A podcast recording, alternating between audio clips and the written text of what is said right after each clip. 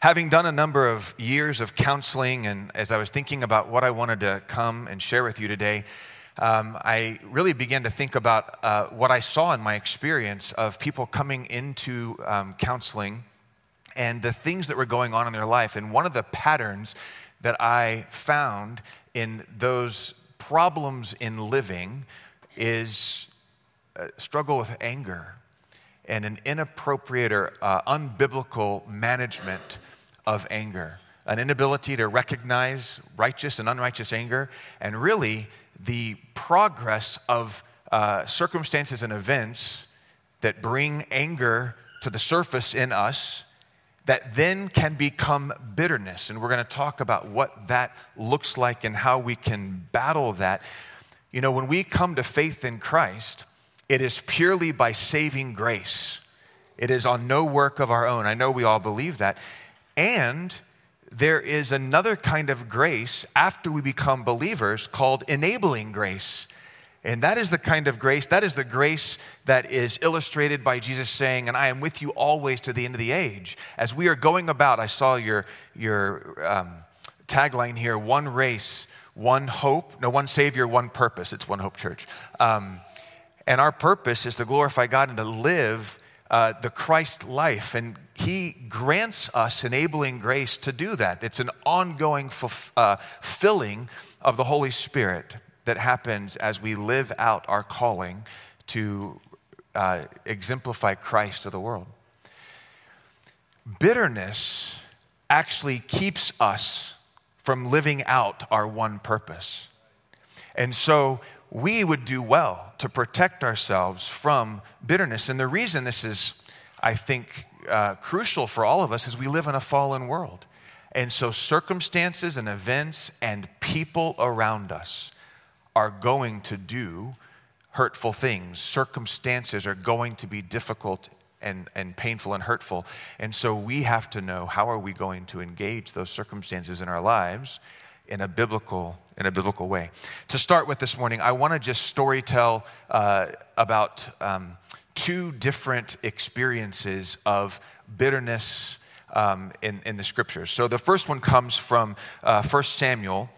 Starts in 1 Samuel 15. It's 1 Samuel 15 through 18. I'm just going to story tell for you really quickly to get there. Saul was made king over Israel and Samuel was the prophet. Um, he was the judge at the time.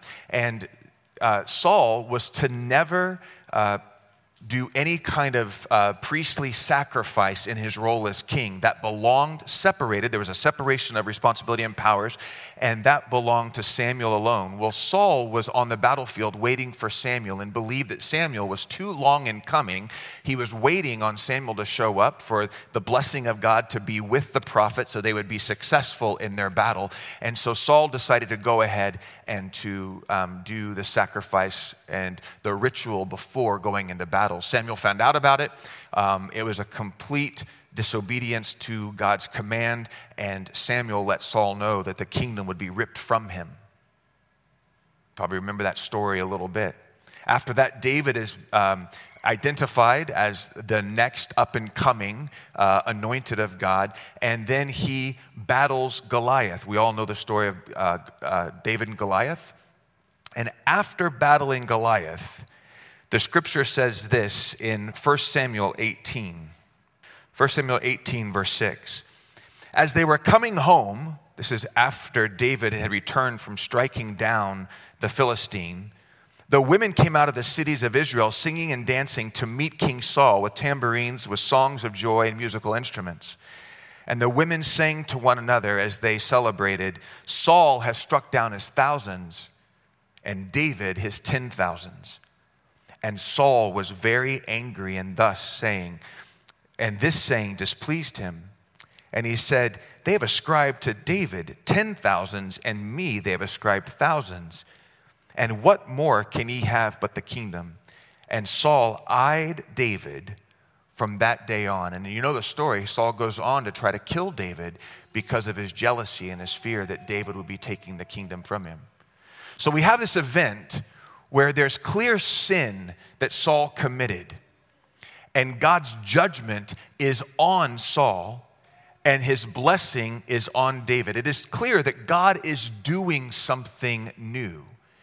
And he's rescued Israel from the Philistines through David.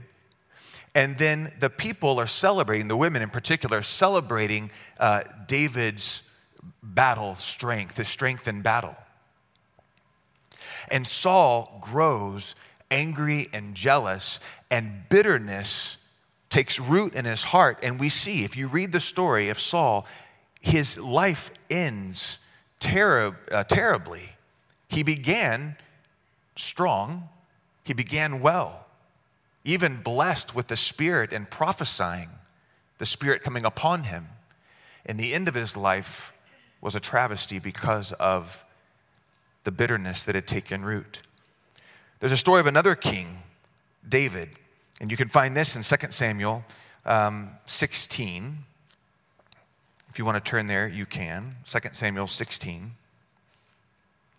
And what's happened is David's son Absalom.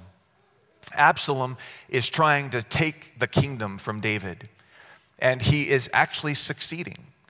And he is routing David and his supporters from, the, from Jerusalem.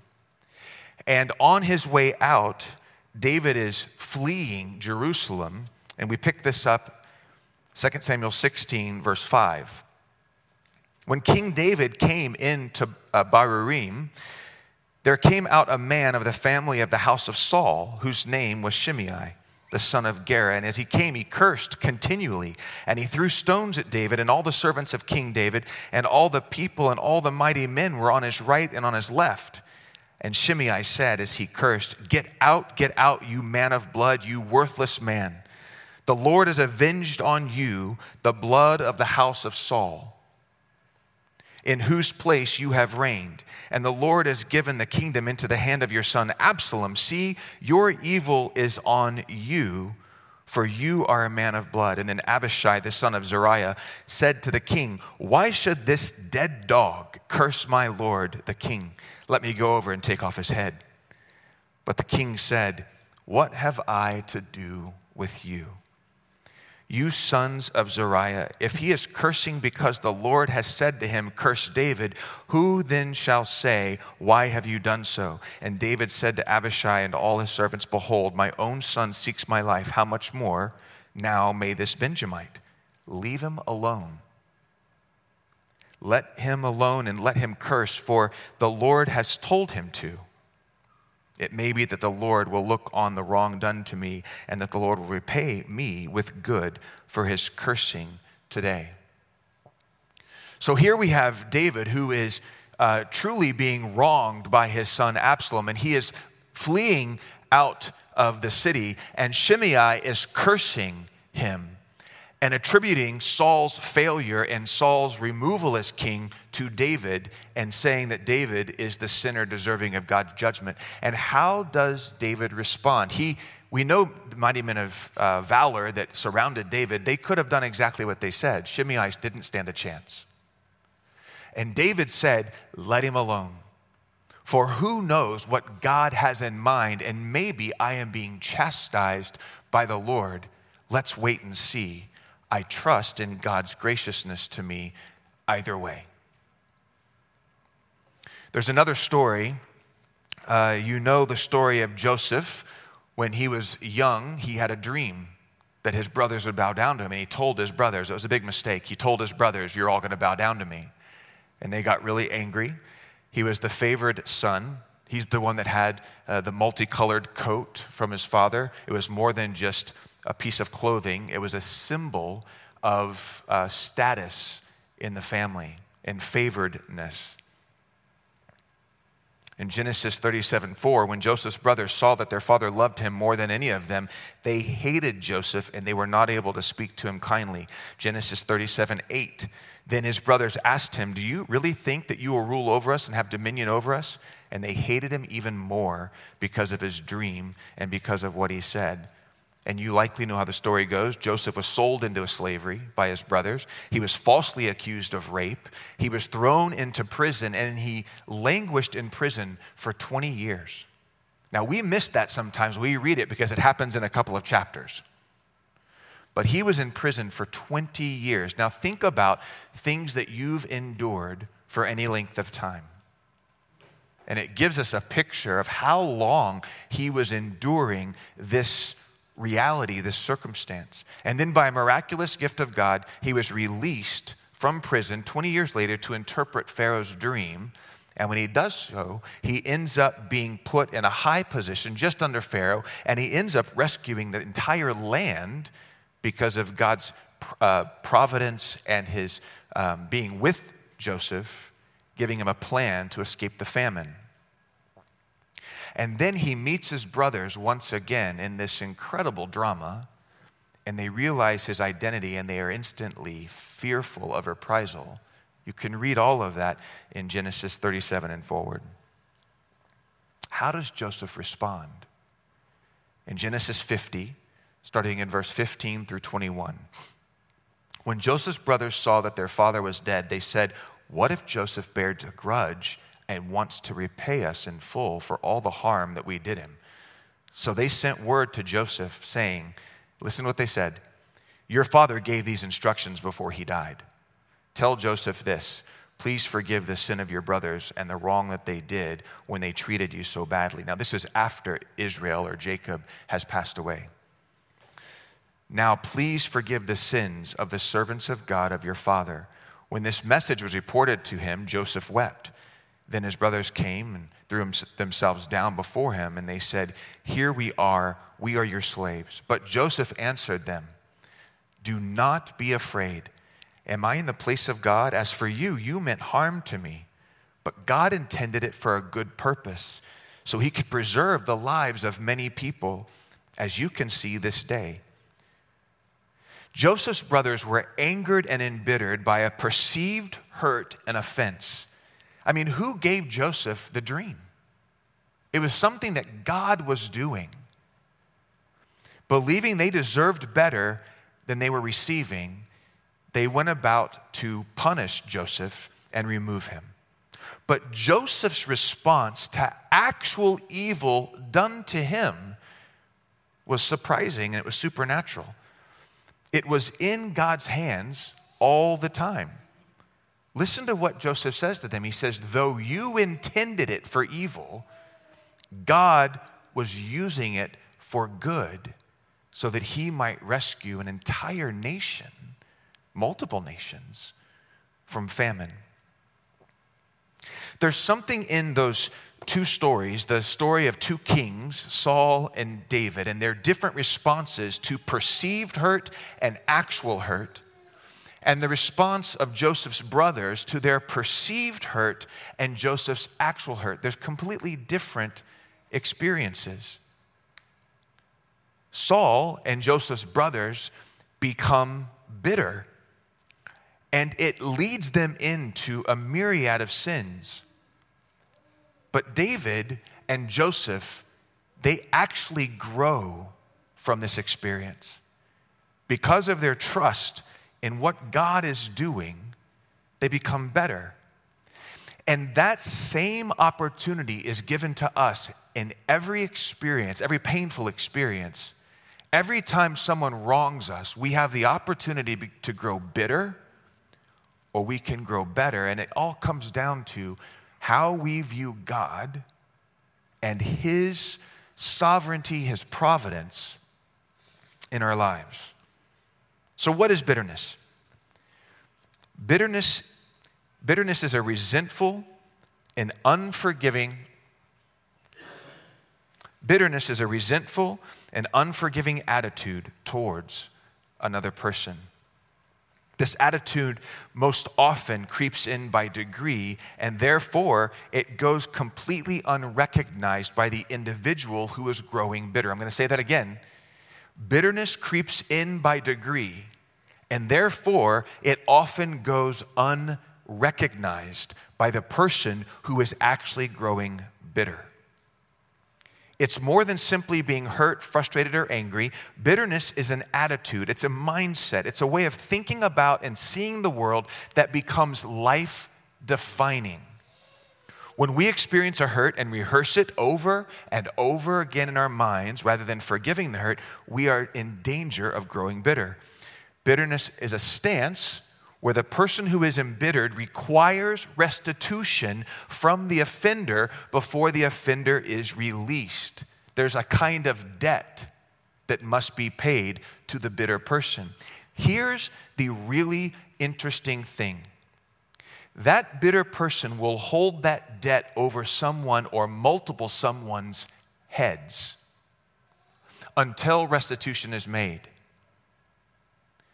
and even beyond. Have you ever met somebody that when you have actually sought their forgiveness, you have recognized you've sinned against them or they have grown bitter, and then you seek to change the relationship or to heal the relationship, have you ever noticed how hard it is for that person to let go of their bitterness? And they'll say things like forgiveness is a process, which is not true. Walking in forgiveness is a process, granting it is a moment in time. But have you ever noticed how the bitter person has a hard time letting go? It's because that bitterness is serving as a empowering, it makes them feel powerful and like they're in control. I think. But really, what's happening is they're in bondage and they're the ones being controlled. And the reason that a bitter person cannot let go of their bitterness when they've been asked for forgiveness is because they've not repented of their own sin that's driving the bitterness. It's about the sin of the individual who's bitter now, not the sin that was committed against them. Bitterness causes pain and inflexibility in relationship, and it causes bondage. The hurt that we've experienced becomes not just a hard experience at that time, but it becomes a defining experience. Some people believe that bitterness is to blame for even illnesses, cancers, and different illnesses. I think that makes sense personally because we are integrated mind, body, and spirit. I think it does affect our physical well being. But the primary reason that we should avoid bitterness is not because it has an effect on our health. The primary reason we should avoid an unforgiving attitude and bitterness is because bitterness is offensive to God. You know, often Jesus will help his disciples understand what the kingdom of God is like by comparing it to something or telling a story. The following is a story that Jesus tells in response to a disciple's question about the kind of forgiveness required in the kingdom of God. If you'll turn your Bibles to Matthew 18, 21 through 35. Then Peter came and said to him, Lord, how often shall my brother sin against me and I forgive him? up to seven times. Now, Peter is picking the highest number he can imagine to forgive somebody over and over again. It's the number of completion. Look, seven times and I'm out. Right? Jesus said to him, I do not say to you up to seven times, but up to 70 times seven. How much is that? 490? Do you think he intends for us to count to 490? Could you keep up with what number you're on? Maybe you can. If you can, maybe you've got a problem with bitterness. But could you even keep up with it? I couldn't keep up with it. I lose track, right? It's unlimited forgiveness 490 times. For this reason, the kingdom of heaven may be compared to a king who wished to settle accounts with his slaves. When he had begun to settle them, one who owed him 10,000 talents was brought to him. Now, you all know how much a talent is, right? I didn't either. I had to look it up. A talent would be equal, one talent, a silver talent, would be equal to about 20 years' salary for a laborer, the person in the story. A laborer would take 20 years to make a talent worth. And gold, if Jesus was talking about a talent of gold, it's 30 times that number.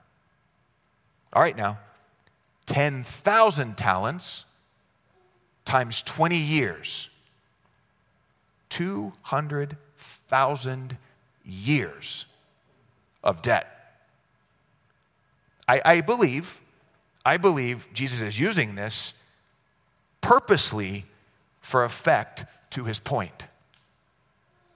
This slave owes 10,000 talents. And look what he says. But since he did not have the means to repay, his Lord commanded him to be sold along with his wife and children and all that he had, and repayment be made. So the slave fell to the ground and prostrated himself before him, saying, Have patience with me, and I will repay you everything. How? There is no way, there is absolutely no way to pay this debt. And the Lord of that slave felt compassion because he recognizes this. And he released him and forgave him the debt. But that slave went out and found one of his fellow slaves who owed him a hundred denarii. Now, one denarii is worth about um, a day of, of salary for a worker. So, about 100 days. Some people believe maybe a year. So 100 days to a year. I, am not positive about that, but that's what he's owed 100 denarii. 200,000 years of debt, 100 days of debt. And this slave seized him and began to choke him, saying, Pay back what you owe. So his fellow slave fell to the ground and began to plead with him, saying, Have patience with me, and I will repay you. Could he have? Would it have been hard? Would it have taken a long time? Yeah, but he could have repaid him. But he was unwilling and he went and threw him into prison until he should pay back what he was owed. So when his fellow slaves saw what had happened, they were, they were deeply grieved and came and reported to the Lord, to their Lord, all that had happened. Then summoning him, his Lord said to him, You wicked slave, I forgave you all that debt because you pleaded with me. Should you not have also had mercy on your fellow slave in the same way that I had mercy on you? And his Lord, moved with anger, handed him over to the torturers until he should repay all that was owed him. Now, this is a parable, it's a story. This isn't a historical account, but it's given for an effect. 10,000 talents, the slave was forgiven 200,000 years worth of debt. There's no way he could have ever repaid it. The other slave would have only been re- forgiven a hundred denarii worth of debt or a hundred days worth of, of debt. Jesus is making a very clear point to his disciples. How much forgiveness should we offer? When you outpace God's forgiveness of you, let me know. Because we have been forgiven far more against a holy God than we will ever have to forgive anybody else in our lives. And I understand, I understand that this world is filled with pain and difficulty, real pain. Think about your own salary. Just really quickly, a hundred days worth, or one year, just go for one year's salary. If somebody owed you one year's salary, is that insignificant? Is it insignificant? Isn't that a significant amount of money? That's a lot of money. So we're not playing games and saying that the sins against us are not real and painful and costly. We're just being called to compare it to forgiveness that's been granted to us by a holy God and the sin that we've already been forgiven. When you forgive someone, it is going to cost you. It may cost you dearly. And the only way that you and I are going to be able to navigate that forgiveness biblically is to keep in mind the kind of forgiveness that reflects the kingdom of God. That we will never outpace God's forgiveness of us. My heavenly Father will also do to you the same to you if each of you does not forgive his brother from his heart. In Ephesians 4, Ephesians 4 30 through 32, and do not grieve the Holy Spirit of God by whom you were sealed for the day of redemption. Let all bitterness and wrath and anger and clamor and slander be put away from you, along with all malice. Instead, be kind to one another, tender hearted, forgiving one another as God in Christ forgive, has forgiven you. Bitterness is offensive to God because you and I have been forgiven far more than any of us could ever repay. And recognizing that forgiveness will lead to graciousness to others. Another reason that we should avoid bitterness is not just that it's offensive to God, but it also defiles the body of Christ. In Hebrews 12, 14 through 15,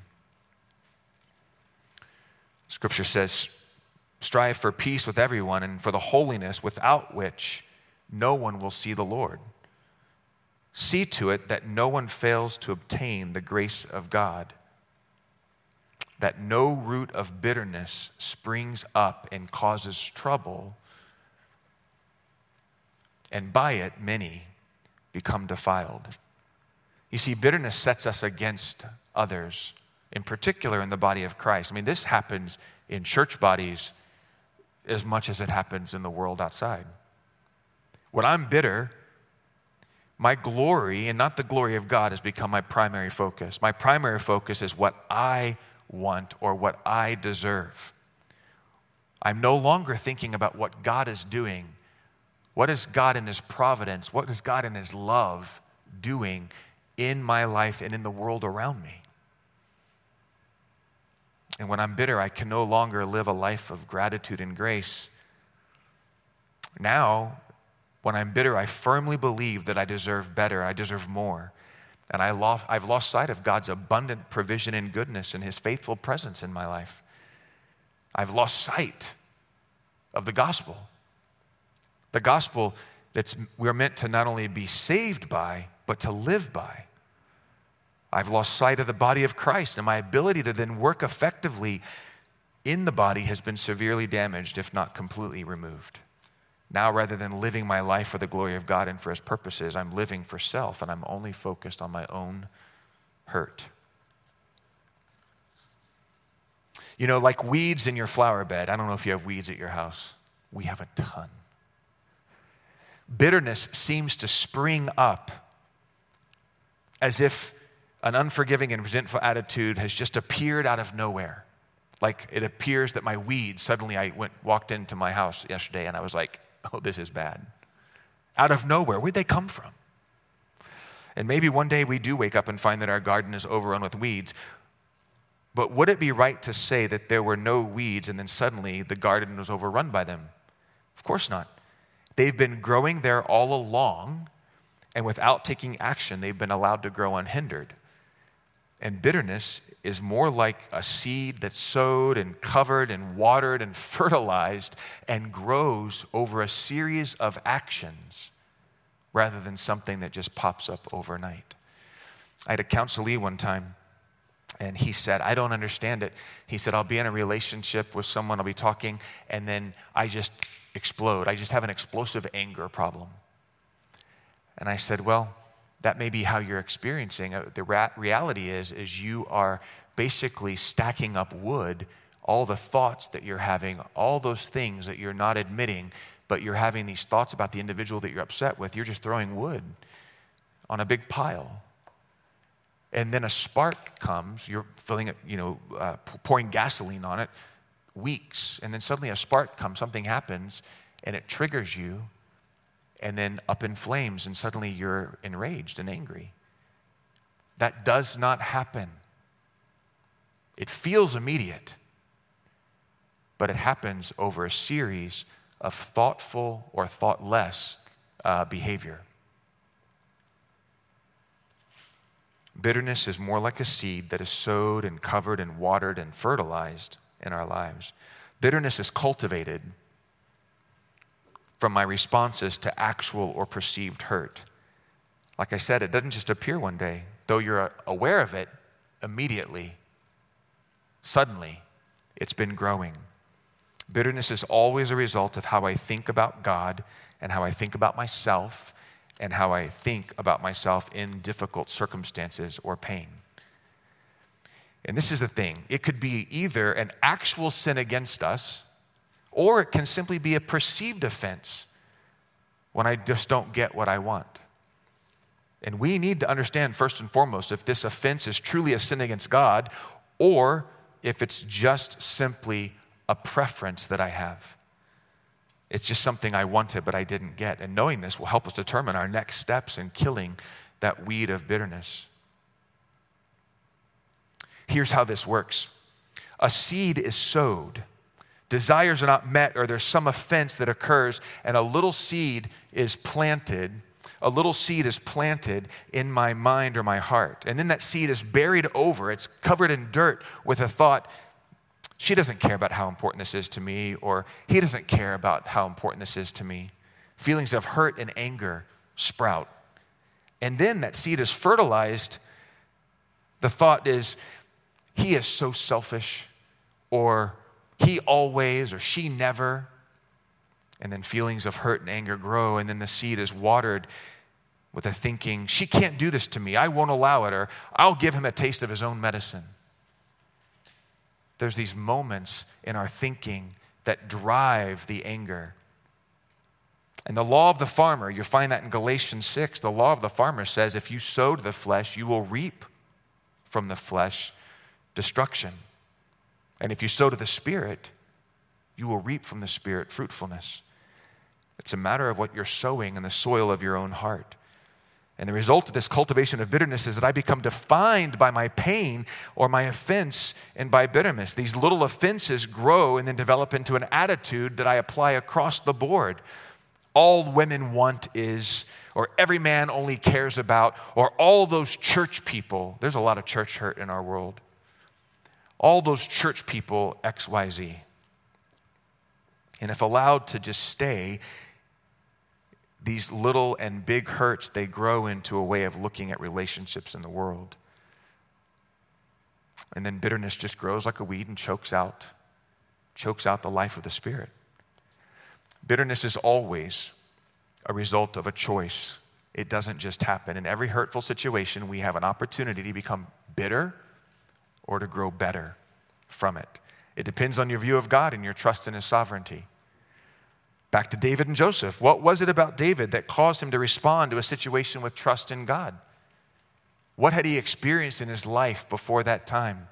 His own sin and forgiveness, and his trust in God's faithfulness and his presence in his life. What about Joseph? What was his process? For Joseph, the hits just kept coming. And then in prison for 20 years, the scripture doesn't indicate that Joseph struggled with trusting God. He must have had low points and difficulty, but it does tell us that he wanted out of his hard situation. He didn't relish being in prison. But it seems that even in his pain, Joseph didn't grow bitter and he continued to be fruitful. What would it be like for you in those moments of pain and difficulty, those moments of trial, those circumstances that are painful, or more importantly, those times where people are offensive to you? What would happen if you trusted God that He is at work and He is always good in that moment? How can we become better? How do we experience these, these hurtful things and grow from them? Well, I think it's important to recognize the symptoms of bitterness. Remember, I said that it's difficult for the bitter person to recognize their bitterness? It grows by degree. And so we can look for some evidence of being bitter. One such thing would be difficulty resolving conflict. When there's difficulty uh, resolving conflict, I've never been in a counseling situation with a couple where they could not uh, resolve conflict that it wasn't because one or both of them were embittered and unwilling to forgive, unwilling to live out that reality of total depravity and the reality that we are sinners in need of grace. And so, because they could not ever seem to get beyond that conflict, it would lead me and hopefully them to begin to investigate their own hearts. Where are they holding on to bitterness? Acts of revenge. It might be both um, either aggressive and or passive aggressive uh, verbal attacks or outbursts of anger, even with relatively uh, small offenses. Withdrawal. Have you ever given somebody the silent treatment? The cold shoulder? I'll show them. I won't talk to them. And they have no idea what's going on. They're supposed to know. That is a sign of bitterness. How about hypersensitivity? You know, we live, I'm even afraid to say it out loud, we live in a supremely hypersensitive world.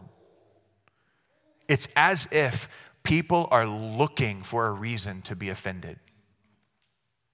Does it feel that way to you? It's constant.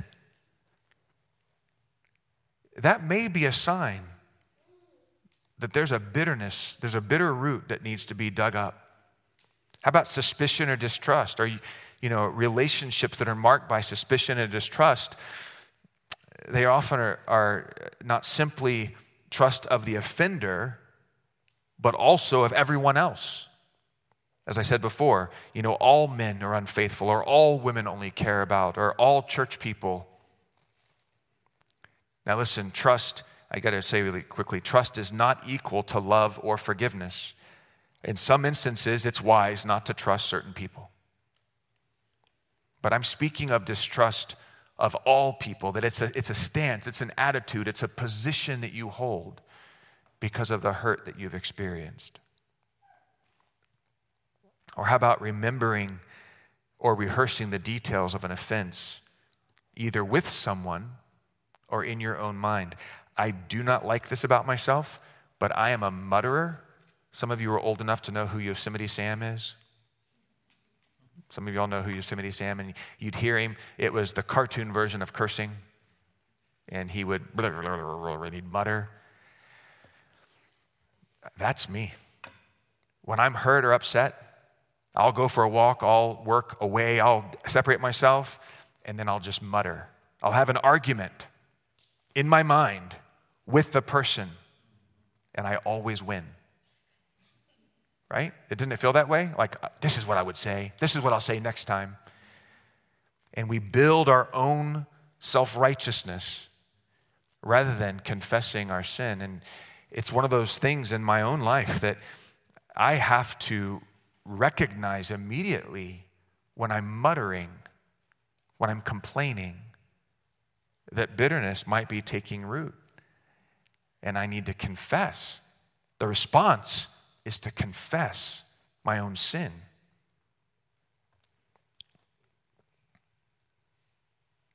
Distinguishing, it's important not only to recognize the symptoms, but to distinguish between righteous and unrighteous anger. All bitterness is a, is a result of mishandling anger, not handling anger biblically. Anger comes from a negative evaluation or judgment of a circumstance or an offense, a uh, circumstance or an offense. Anger is a negative evaluation or judgment. So righteous anger, righteous anger comes from a righteous evaluation and will result in a righteous response. Unrighteous anger comes from an unrighteous evaluation, an unright evaluation, and not true, and will typically result in unrighteous or sinful responses. I've had people ask me, how do you, anger is confusing because we all experience it, and we've heard that not all anger is evil. And in fact, the scripture says that God becomes righteously angry. And Ephesians uh, 4 25 says, Be angry, yet do not sin. So there is the possibility of being angry and it being righteous and not sinful. How do I know? Well, the best um, the best indicator in my life is that unrighteous anger will always, always result in sinful behavior. And for me personally, even when there is righteous anger, because of my brokenness, I will often add in unrighteous anger. It's very easy for me in situations to no longer be concerned about the glory of God or the person that has caused uh, an event or has made me angry, caused me to be angry. It's very quick to begin to be worried, more worried about my own glory, my own comfort, my own idolatry. And for me, it's usually mixed. But righteous anger should lead to righteous responses prayer, discussion, prayer. Right? We should be praying and asking God to intervene.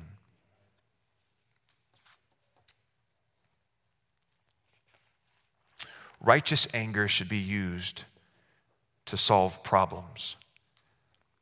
And unrighteous anger needs to lead to personal confession and repentance. Ephesians uh, 4 26 through 27. I'm mm, sorry. Be angry and yet do not sin. Do not let the sun go down in your anger, and do not give the devil an opportunity. Now, I think this passage is really interesting be angry and do not sin. Do not let the sun go down in your anger. Do not give the devil an opportunity. When we are sinfully angry, when we are not handling our anger biblically, we are inviting the enemy into that relationship to cause havoc and to cause pain and to cause difficulty both in our own lives and in the lives, the relationship that we have. There's very few places in Scripture where um, there's a warning against Satan being engaged or against us. There are a few. Most of the passages in Scripture are about our own sinfulness and managing our own brokenness. We can be bad all by ourselves. We don't need Satan. But this is one of those warnings that we should take to heart that when we do not handle our anger biblically, we are inviting spiritual attack. So we should attack problems and your bitterness and not people. Anger should be used as a motivation and energy to solve problems in a righteous manner. So, how can we do that? How can we solve uh, anger biblically? Well, we have to think correctly, we have to think righteously. Number one, we should pray for God's help to use scripture and to think wisely about the situation. There's a scripture in Matthew 7 that says, Take the, the log out of your own eye before you reach for the speck in somebody else's. The wisdom there is that we should be praying and asking the Lord, What part of this do I own? What part of this difficulty, what miscommunication, what part of this do I own? What is the log in my own eye? It doesn't say, check your eye and see if there's a log there. It assumes it's there. And it's assuming by the, by the example that your sin should feel much bigger and like much, a much bigger problem than the speck in the other person's eye that you're reaching for. We should pray and ask for God's help. And then we should look for God in the trial. What is God doing? Where can we experience His grace? A bad thing, a difficult thing truly may be intended by a person for our harm. But looking for God in the trial is where is he where is he giving grace? Where is he strengthening you? It's meant to evoke a heart of gratitude and a desire to be pleasing to the Lord. God, where are you at work in this? And then make room for God to act. So often we act impulsively or we act out of revenge, and we're not leaving room for God to act. Romans 12 says that we should never take uh, vengeance, that vengeance belongs to the Lord. Instead, we should seek to be at peace with all men as much as depends upon us, and we leave the rest to God. So look at those first, those first three things. There's no there's no physical movement or action, there's only thought actions to pray, to think about God's graciousness and his where is he in this trial and to make room for God to pray and then wait and see what God might do. And only then do we begin to act righteously. We specifically are commanded in, in Romans 12 again to return good for the evil done to us. So I don't understand it. That is, that is supernatural. That is not something that I am driven to do except by the Spirit of God and by obedience to His Word. To look specifically of how I can do good for the one or to the one who has been offensive. And then, look at that, number five. Only then humbly communicate to solve the problem. When you have sufficiently worked through one through four, then you are in a mental position to lovingly, if possible, it's not always possible, to communicate to solve the problem. And after you've communicated to solve that problem, then you act to solve your part of the problem. You commit to the Lord that I'm going to do what you are commanding me to do, Lord, and I'm going to trust the rest to you. I believe strongly that the way we handle anger can have a great deal to do with our experience of joy and life that God intends for us to have in this world.